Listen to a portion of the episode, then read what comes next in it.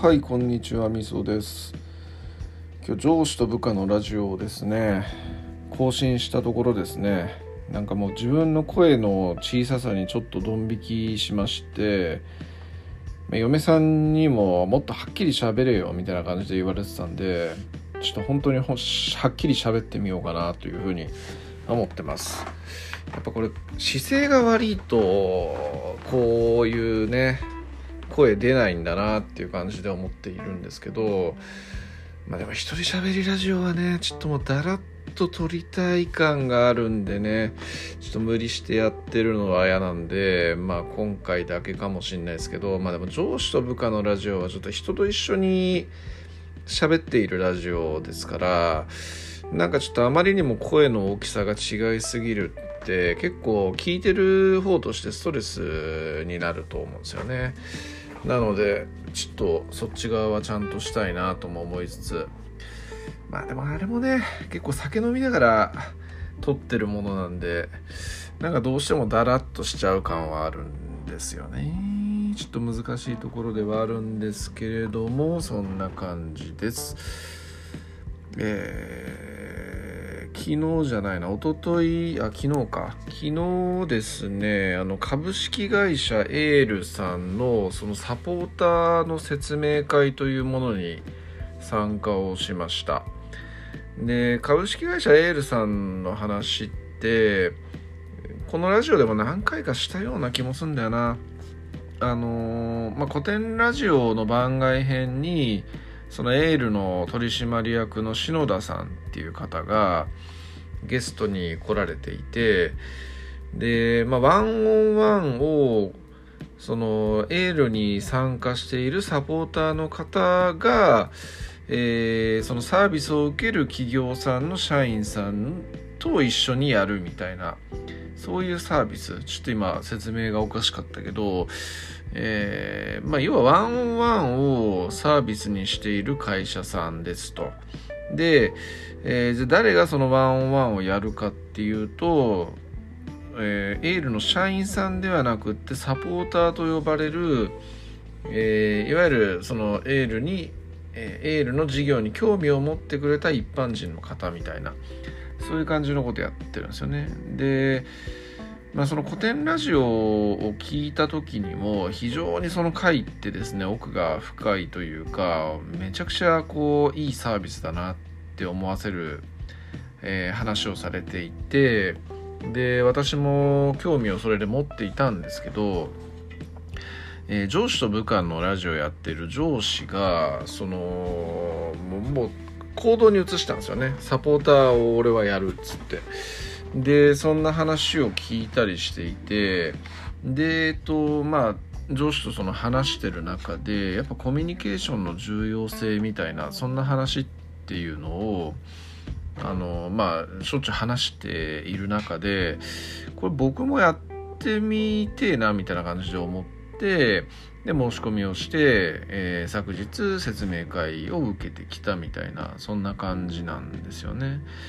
えー、でまあどうだったかっていうとやっぱりすげえ良かったですね。えー、まあ、聞くことの重要性っていうところとその実際その説明会をやられている人っていうのもその初期からご参加されているサポーターの方みたいで、えー、とまあ、事務局には関わってるっていうおっしゃり方をしてたんですけどエールの社員の方じゃないんじゃないかなもしかしたら。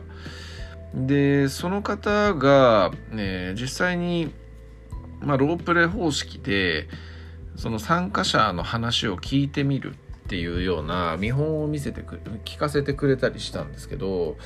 えー、やっぱなんか聞くってって聞くに集中するとはこういうことかみたいな感じで思ったのと、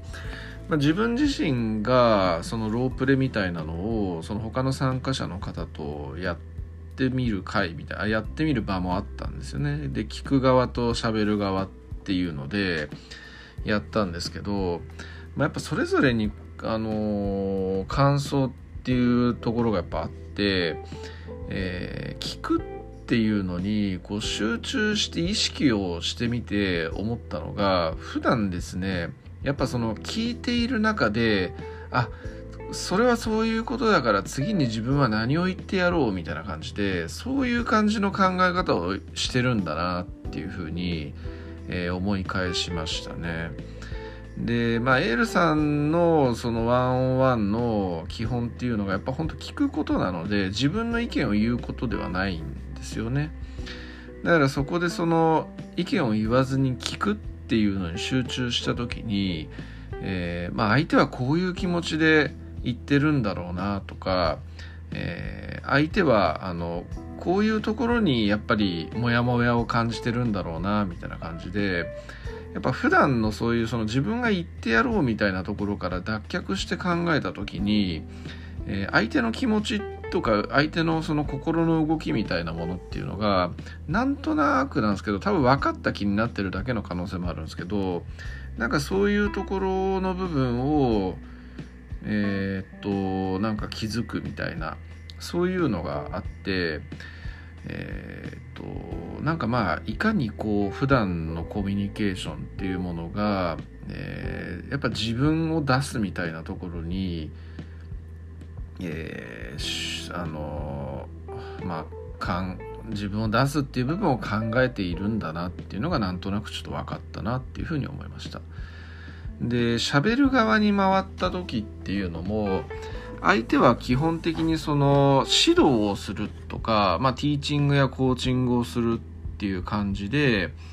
えー、聞いてるわけではないのでこっち側としてもやっぱりその自分のやっぱ喋りってに相づちを打ってくれてまあ時にはそれってどういうことなんですかっていう感じで言ってくるっていうところでやっぱ自分の喋ってることに対する気づきみたいなところっていうのが出てくるんですよね。まあ、それってでもこのポッドキャストでもそうなんですけどやっぱ喋ってで相手があんまりその否定的なことを言ってこない、えー、もしくはその相手が、まあ、それに差し込んで自分の意見とかを言ってこないみたいなそういうような状況でしゃべる、えー、喋っていると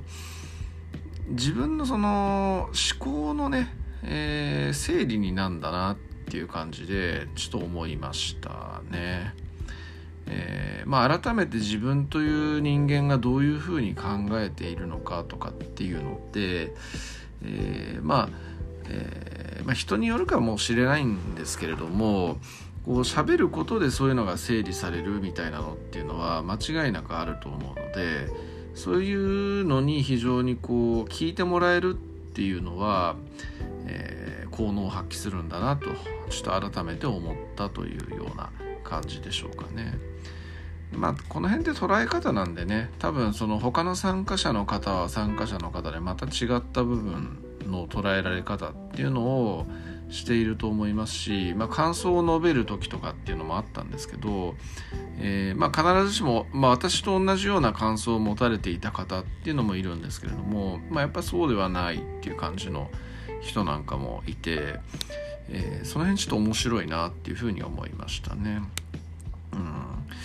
まあでも本当間違いなく、えー、とこれこの間のその古典ラジオの資本主義の歴史にもつながる部分なんですけどやっぱ多様な価値観を認めるみたいなそういう世界が、えー、これからやっぱ望ましい世界だと思うし、まあ、これから来たるべき世界の、えー、まあ、一側面的な部分だとも思うので、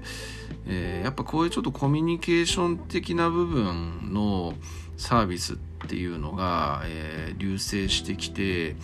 でしてくるっていうのは自然なのかなっていう気もするし、え、まあ今のところこう目に見えてね、え、すごいこう理念にあの共感するっていう部分としてやっぱエルさんがあるので、えー、まあちょっとねあのサポーターどうしますかっていう感じで最後あのアンケートとか取られたんですけど、まあ、あの迷いなく、えー、ちょっと続けてそういう講習は受けさせていただきたいですっていう感じで、えー、アンケートには書いたんですけど、まあ、本当関わっていきたいなって思えるような会社さんだなと思いました。という感じですね。はい。えー、あとは、あの、ツイッターでね、えっ、ー、と、私のこのラジオを聞いて、えー、くれている高ピさんがあの、まあ、よく感想をねつぶやいていただいてるんですよね。であのまあ私のこの、えーしゃえー、さらけ出しさらけ出し具合がいいですみたいな感じのこと言ってくれていてあもうじゃあさらけ出していこうかなみたいな感じでちょっと思っててるんですけどえー、っとねちょっと最近うんこ漏らしましてえー、うんこ漏らしました。はい。で、なんで漏らしたかっていうと、あのー、まあ普通に屁ここうと思ったら身が出たみたいな、そんな感じで、でな、な、ええ？みたいな感じだと思うんですけど、なんかちょっとゲームをやっていて、あ、なんかちょっとトイレ行きてえなみたいな、そんな感じだったんですけど、あ、でもなんかちょっとゲーム楽しいしなあまあちょっと我慢できないほどでもないしあのちょっと我慢しようみたいなそんな感じでいたらあへ出ると思ったら実が出たみたいなそんな感じでしたね。はい。でこれをあの家族にちょっと笑い話として言ったらあんた頭おかしいよっていうふうに言われたんで、まあ、頭おかしいんだなと自分でも思ってます。はい。以上です。ありがとうございます。